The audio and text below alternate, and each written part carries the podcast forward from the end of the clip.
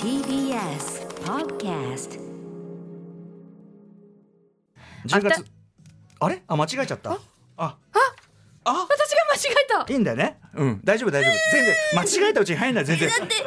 聞いた方もいるかもしれないのに頭からこんなつまずかして本当すいまそせんの基本に気づけただけでも得としよう、10月22日木曜日時刻は6時30分になりました。TBS ラジオキーステーションに生放送でお送りしているアフターシックスジャンクションパーソナリティのライムスター歌丸です。改めて自己紹介。そしてはい木曜パートナーの TBS アナウンサーうないりさですねいやなぜここでねもう一回名前を名乗るかが改めて確認できてよかったね、えここからだって乗られるそういうこともありますよねそうですよあーだから出だしから本当にしくじってしまった 今日初めてこの番組聞いた人にとっては深い極まりないことをしちゃったもんあの反省しすぎだなと思ってると思いますよ。とはいということでここからはねカルチャー界の重要人物を迎えるカルチャートークのコーナーをお送りしていきます今夜のゲストはゲームジャーナリストのジニーさんです。よろしくお願いします。よろしくお願いします。はい、ご無沙汰してます。ご無沙汰しておりますあ、毎月ね、もちろんご出演いただいてるんだけど、うん直接こうね、あの面と向かってスタジオでお話しするのは結構ぶりですよね、これね。いや久しぶりのスタジオで緊張しております。いやとんでもないですよ、まあでもあもうあのジニーさんはもうすっかりおなじみというかね、えーレギュラー的に出ていただいているので今日もよろしくお願いしますよろしくお願いします。さてジニーさん今夜はどんなお話をしてくださるんでしょうか？はい、えー今回ですねゲームゲーム作品の映像化と聞くと、まあ、身構えるゲーマーの方は多いと思うんですが最近の、えー映像化作品特にネットフリックスの映像作品はすごいんだっていうお話をさせていただきたいと思います。よはいよろしくお願いしますろしくお願いします。After Six Junction. アフターシックスジャンクションこの時間はカルチャートークです。今夜はゲームジャーナリストのジニさんにお越しいただきました。改めましてよろしくお願いします。よろしくお願いします。はい、えー、ジニーさんには月1ペースで、えー、番組に出演していただいてゲーム関連のニュース伝えていただいて、はい。あとはもしくはねその、えー、とゲーム批評というかね、えーまあ、社会的な視点も含めたゲーム批評というのをしていただいております、前回は9月9日水曜日、えー、アップルがエピックゲームスを提訴した件解説していただきました。その後あれって動きあったんですか？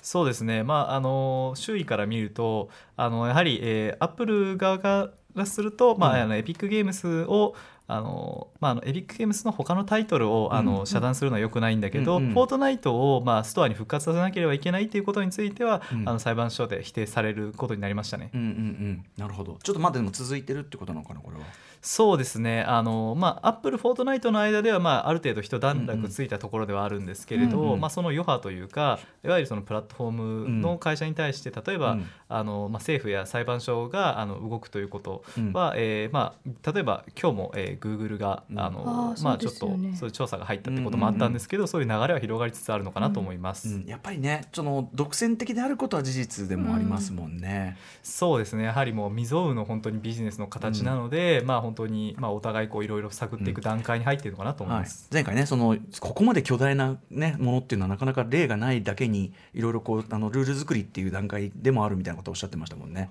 そうですね。本当に今からルールを作っていくのが、うん。まあ、必要なのかなっていう感じはしていますね。はい。さあということで改めてジニさんのご紹介を皆さんからお願いします。はい、えー、ジニさんは投稿サイトノートでゲームゼミを主催されています。ゲームを社会問題に紐付けて読み解くなど日本のゲーム批評を豊かなものにするため活動されています。著書に角川の好きなものを押すだけ共感される文章術などがありますはい。ということで今日は、えっと、ゲームの映像化作品ということなんですけども、はい。えっとまあ、ジニさんもね一応いつもゲームの話していただいてます。けど、まあ、映像あの映画とかドラマとかそういうのも結構ご覧になるんですか？そうですね。僕も正直あのゲームの以前よりはもうすごく映画が好きで、うんうん。ブログももともと映画のことを書こうと思って始めていたんですね。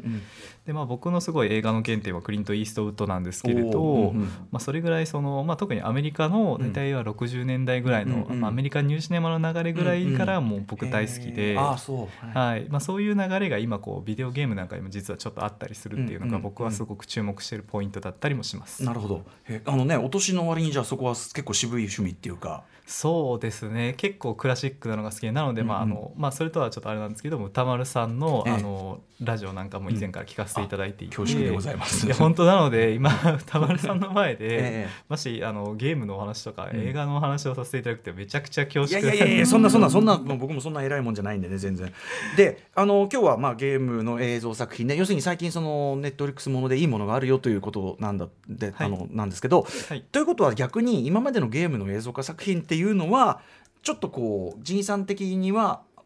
こういかがなものかっていうのが多かったという前提でしょうかね。そうですね、まあ、やっぱりこうまあ結構ゲーム原作で、まあ、映像化するんだっていうと、まあ、正直期待よりも不安の方が大きかったっていうのが、うん。まあ、僕もそうですし結構ゲーマーの方は多かったんじゃないかなと思ってないかます。なかゲームの体験っていうのって実はその映画的表現がね取り入れられたりはしてるけどやっぱりゲームをこう自分でプレイするっていうことと映画のまあ決まったドラマをこう見るっていう全然違うメディアだから置き換えって言ってもねあの困っちゃいますよねやっぱそれはね。いやそうなんですよね。まあなんであのバイオハザードなんかはもう完全に自分たちですごいアレンジを入れていたりとかして、まあ、あれはあれで面白いかなとは思うんうなですけど。ぎさんがね2まではいいとかね。ね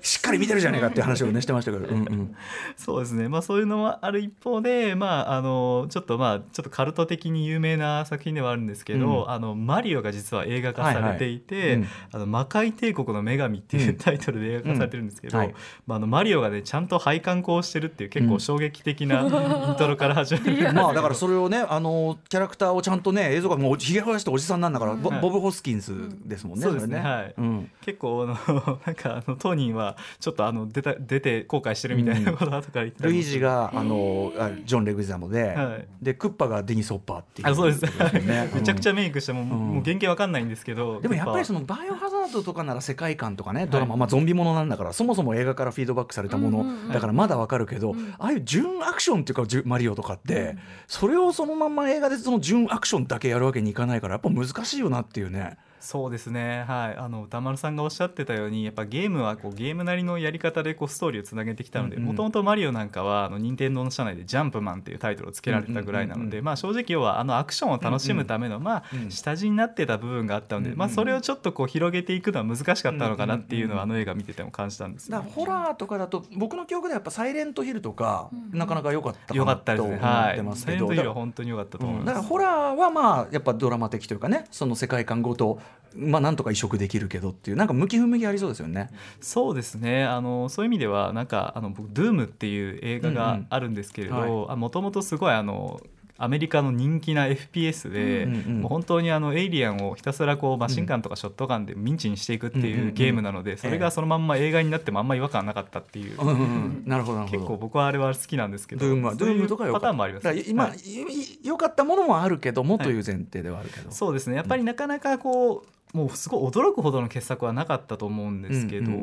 ただやっぱ最近はかなり変わってきてるなと思っていて、まあ、ネットフリックスの以前にも例えばうん「名探偵ピカチュウ」っていう映画があったじゃないですか。あの作品ってうん。最初こうもっさもさのピカチュウが出てきて、しかもおっちゃんの声で喋るとかで、うん。なんかあの日本人は結構「え大丈夫?」みたいな、結構ざわざわ感があったと思うんですけど、い、ざ見てみたら、うん。めちゃくちゃポケモン好きじゃんっていうのが伝わってくる、うんポケモン愛に満ち溢れた映画だったと思うんですよね。ああいうふうにこうすごくあのゲームの,、うん。あの原作のエッセンスを抽出しながらうまいこと映像化している作品がうん。最近増えているんじゃないかなっていう。う。だからやっぱ、はい。ほ多分その昔だったらなんか流行ってんだってっつって。で、映画会社の人がその商売として今ゲーム流行ってるいからっていうふうになったけど多分本当に好きな人がこう作り手側に回る世代になってきたっていうのも大きいのかなって気がするんですけど。まさにそうだと思いますね。本当にゲームが好きなのでそれにあのインスピレーションを受けて、うん。あの映像化しましたっていう,、うんうん。もう監督たちの監督や脚本家俳優の人生の中にもゲームがあるからこそ、うんうん。これぐらい気合いの入った映画が出てくるのかなっていうの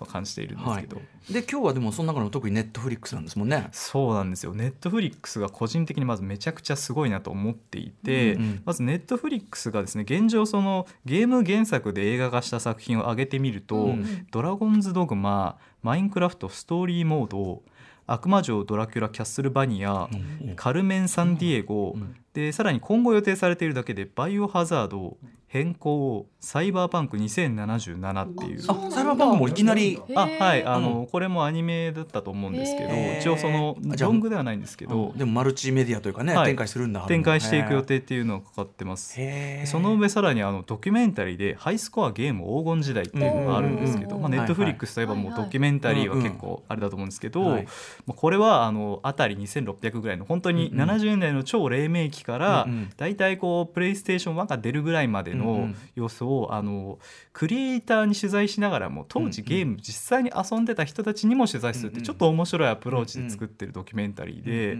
すごくまあ要はネットフリックスがゲーマーに向けたコンテンツを充実させているっていうのは興味深いなと思ってます。そうかでもそんなにもうすでにいっぱい映像化作品あったんですね、そうなんですよね。はい。うんうん。まあ、結構そのカルメン・サンディエゴなんかはあんまり日本だと有名じゃないと思うんですけど、うん。向こうだとかなり有名なアドベンチャーゲームだったりもしていてでまあこうしたこう背景に何があるのかなと思ったら、はい。あのネットフリックスがですね大体確か2018年の末に、うん。あの株主総会で話してた内容なんですけれども、あの株主がですねあのディズニープラスが出てくるっていうことに対して大丈夫かと、うん。まあ、あのいわゆるその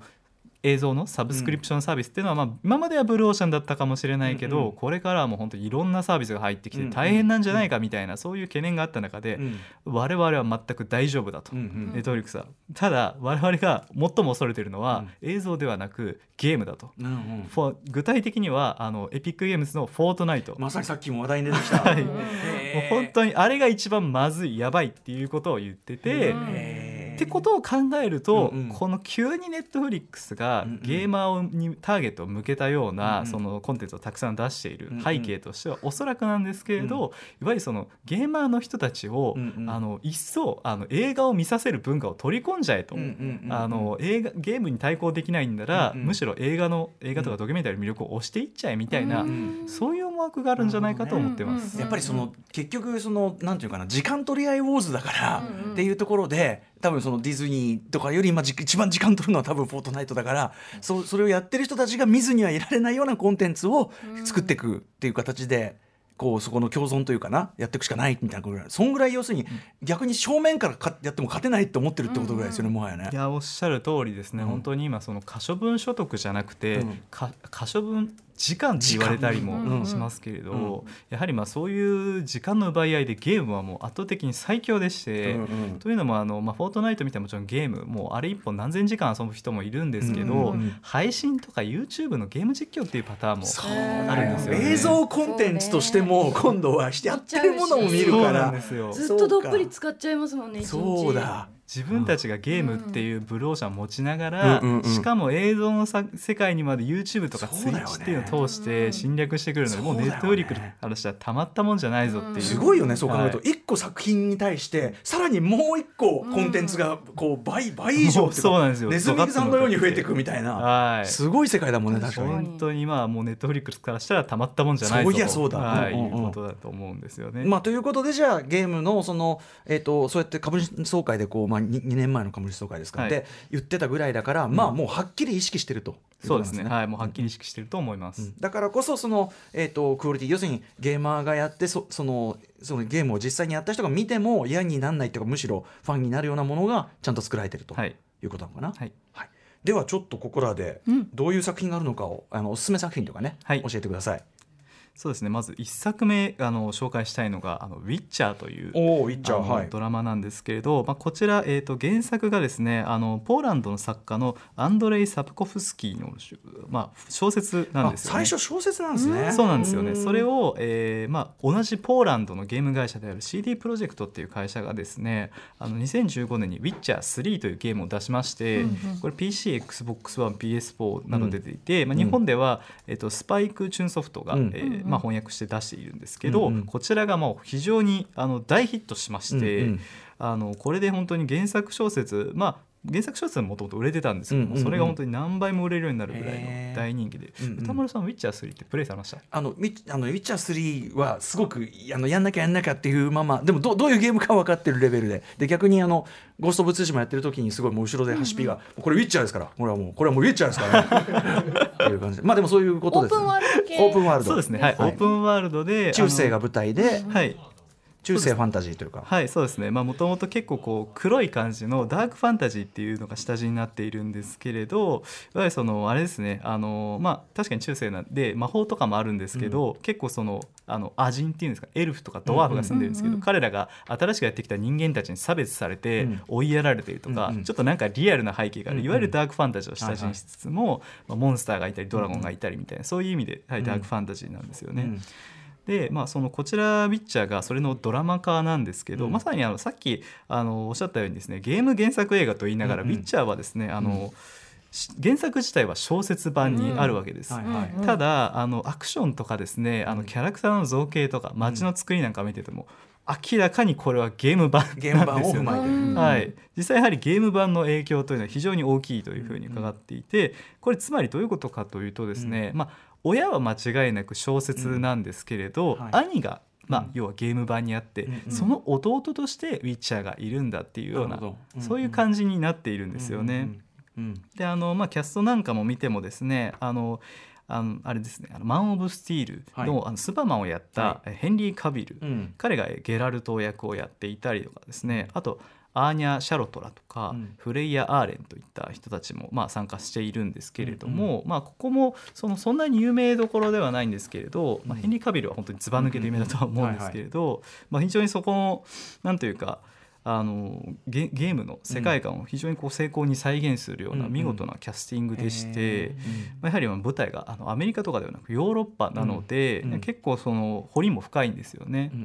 で個人的にヘンリー・カビルうん。のその役がすごくうまいなと思っていて、ゲーム版だとですねあの実はこの原作あえっとウィドラマ版の「ウィッチャー」は原作の一番最初をあの下地にしているので、うん。ゲーム版よりもはるかに前の話になっているんですよね。うんなのであのゲラルトが結構ゲームだとおじさんというかもう半分おじいちゃんみたいになってるんですよ、うん白髪も生えてて、はい。うん。もうこっちはあのめちゃくちゃ若くてマジでイケメンだなみたいうんなうん感じになっています。うんうん。でまあ、この作品そのもともとゲームなんかでもですね、まあ、あったんですけれど、まあ、いわゆるそのダークファンタジーの世界を下地に、まあいうんうんあのウィッチャーがウィッチャーっていうのは、うんモンスター退治の専門家なんですよね。うんうんそれで彼がまあいろんな人たちのあの言うことを聞いていってモンスターを戦っていくんだけど、政治の陰謀とかに巻き込まれていくみたいな話になっています。でまあそういう中であの結構ウィッチャーはこのまあなぜイケメンな上に結構節操がないので、うん。世界各地でいろんな女性関係女性と関係を持ってしまうっていうのもうんうん。あるんですけどこれがちゃんとあのドラマ版でも再現されているのが、うん。僕からすると結構印象深かったですね。うんまあ、とにかく繰り返しになるんですけど、うん小説やゲーム版のいいところを両方取っているっていうところが非常にあの魅力的だとえじゃあ思います。ゲーム版のストーリーとまた違うところが、はい。この映画版は描かれてるんですか？そうです。あのなのでゲームを遊んだ人にも非常にあの新鮮に映るんじゃないかな前日談なわけですもんね。はいうんうんなるほど。でもまああのやっぱ映像化しやすいっすよね。ダークファンタジーものってまあねゲームオブスローンズとかまあはじめまあめちゃめちゃ人気あるわけだし。なんかそうですねんはい、なのでまあ本当にもともとまさに「ゴースト・オブ・ツシマ」っていう例えあの要はその向こうなりの時代劇だみたいなん例えは非常に秀逸だと思うんですけれど、うんうんうん。まあ、そういう結構王道な中で、うんうん。ただこの作品もともとポーランドなので、うんうん。あの僕意外だなと思ったのが、あんまりこうこ切った張ったみたいな殺した殺されたみたいな話にならないんですよね。結構ゲームオブスローンズはそういう意味ではダークさを結構ゴリゴリ出してたと思うんですけれど、はいゲラルトはですねあくまでモンスター退治の専門家なので、ええ。殺してくれって誰かに言われてもですねいやうちはそういうのやってないんでっていうのあー。で突っぱねちゃうんですよね。うんうんただまあなんだかんだこういろんなこう冗談のなんだろうに流されてうん結局まあ殺すこともあるんだけどみたいうん。うなんそういう人間味のあるところなんかも僕は結構うん面白いなと思ってます。これウィッチャーはえっ、とドラマシリーズとしてやってるわけですね。そうですね。はい2019年から、はい、シーズン1で、えー来年2021年にシーズン2も予定されてますね。はい。はい。もう一個お願いできますか？はい、こちら、え変更デンテンションっていうものなんですけれど、はい。うん。はい、こちらは、えーとまあ、来年ぐらいに確かえー今年のあ12月かな、うん。に、えー予定されているあこれからまだ出てない。これからはい、これから出るものなんですけれどこれはですねあのレッドキャンドルスタジオっていうあの台湾のゲーム会社が作ったですね、うん。はい。インディーゲームが元になっています。この番組でも何回かご紹介してるかな。変更そうですね。多分触れてるはい。あのなので、まあ、本当にご存知の方も多いと思うんですけど、まあ、ホラーゲームなんですけれど、このホラーゲームといってもいわゆるこうびっくりさせる系のホラーはあんまりなくてですね、あのただゲームを進めていくともともとその主人公があの教室で目覚めてあのそれからあの誰もいなくなった教室や学校を冒険探索していくっていうホラーゲームなんですけど、こう探索していくとですねなんか反乱因子とかスパイとか共産党みたいななんか明らかに不穏なワードがどんどん出てくるっていう、うんうん。結構ゾワゾワする感じのホラーゲームなんですけど、うんうんこれもともとは1960年代の台湾にあったですね、うん。いわゆるその当時その台湾っていう、まあ、今もそうなんですけれど、まあ、1948年に、まあ、中国共産党と国民党がまあうん。戦争した結果、国民党が台湾にまあ戻、まあ、引き返してきたというか、まあ、退却して、うん。でそこで中心にまあ国民党がまあ台湾を支配している中で、うん。まあ、いわゆるいつか共産党が攻めてくるんじゃないかっていう恐怖のもとあの、まあ、ちょっと恐怖政治みたいなのがあったんですよね、うん。それをまあ下地にしたホラーゲームということで、うん結構こう、まあ、やっぱ今いろいろ国際政治の問題もあり意欲的で、うん。ちょっと触れちゃいけない部分もあるみたいなところもある中で、うん。これをですねネットフリックスが拾い上げてドラマ化するっていう判断、僕すごい面白いなと思いああました。そうかこれドラマ化するとすごいそういうちょっと、まあ、ホラーだけどすごいポリティカル要素というかそういうなんかメッセージ要素がちょっと強くなってくるって感じなんですかね。そうですね。このあの、まあ、レッドキャンドルが続編で出した作品がですね実はあの中国のあの、うん。政治を揶揄してるんじゃないかっていう批判があってですね、うん結果そのゲームがあの全世界で発売一回取りやめになっちゃったっていうこともあったんですよね。一度非常にまあその政治的な圧力かかっちゃってるので、うんうん正直そこにまあ助け舟を出すというか、そこと組むというのははっきり言ってすごくリスクがあると思うんですけど。それにもかかわらず、まあ、ああくまでその政治とかは別にあの作品としての魅力を感じた上だと思うんですけどあの、まあ、映映画っていうかドラマ化の持ちかけたっていうのは、まあ、すごくそういうところを含めて面白いと思いました。なるほど、えー、12月5日から配信予定、えー変更かえ帰る子帰るはだから返信の変ね。帰る子と書いて変更、えーはい。リテンションというね作品でございます。さあということでちょっとお時間が来てしまいました。はい。でも面白かったです。なんかいつもとまた違う切り口でちょっとまたこれからも多分続いていくってことですよね多分この流れね。そうですね。本当にネットフリックスもこれからどんどんもうこの感じからすると増やしていくんじゃないかなと思うのでそこも期待したいです。でもさ時間争奪戦っていうけどさこっちからすれば時間泥棒ですからねどいつもこいつもね。うん。ふざけんじゃねえよってね。だんだんさあの面白コンテンツが増えていくに従って、はい。だんだん土器が含まれていくっていうね。に。何を見捨てていくか選ばなきゃいけなくなりますからね。本当ですよ、うん。まあそのためのカルチャーキュレーションかもしれませんね。はい。ということでジンさんお知らせことなどありますか？はい、えーノートでゲームゼミなどをやっておりますのでそちらも読んでいただければと思います。はい今後ともこちらの番組をよろしくお願いします。よろしくお願いします。えーここまではゲームジャーナリストジンさんでした。ありありがとうございました。がとうございました。さあ明日のこの時間は歌丸さんが最新映画を評論するムービーウォッチメンです。はい、えーこちらもポーランド出身の作家イエジー・コシンスキー原作の異端の鳥評論いたします。Junction.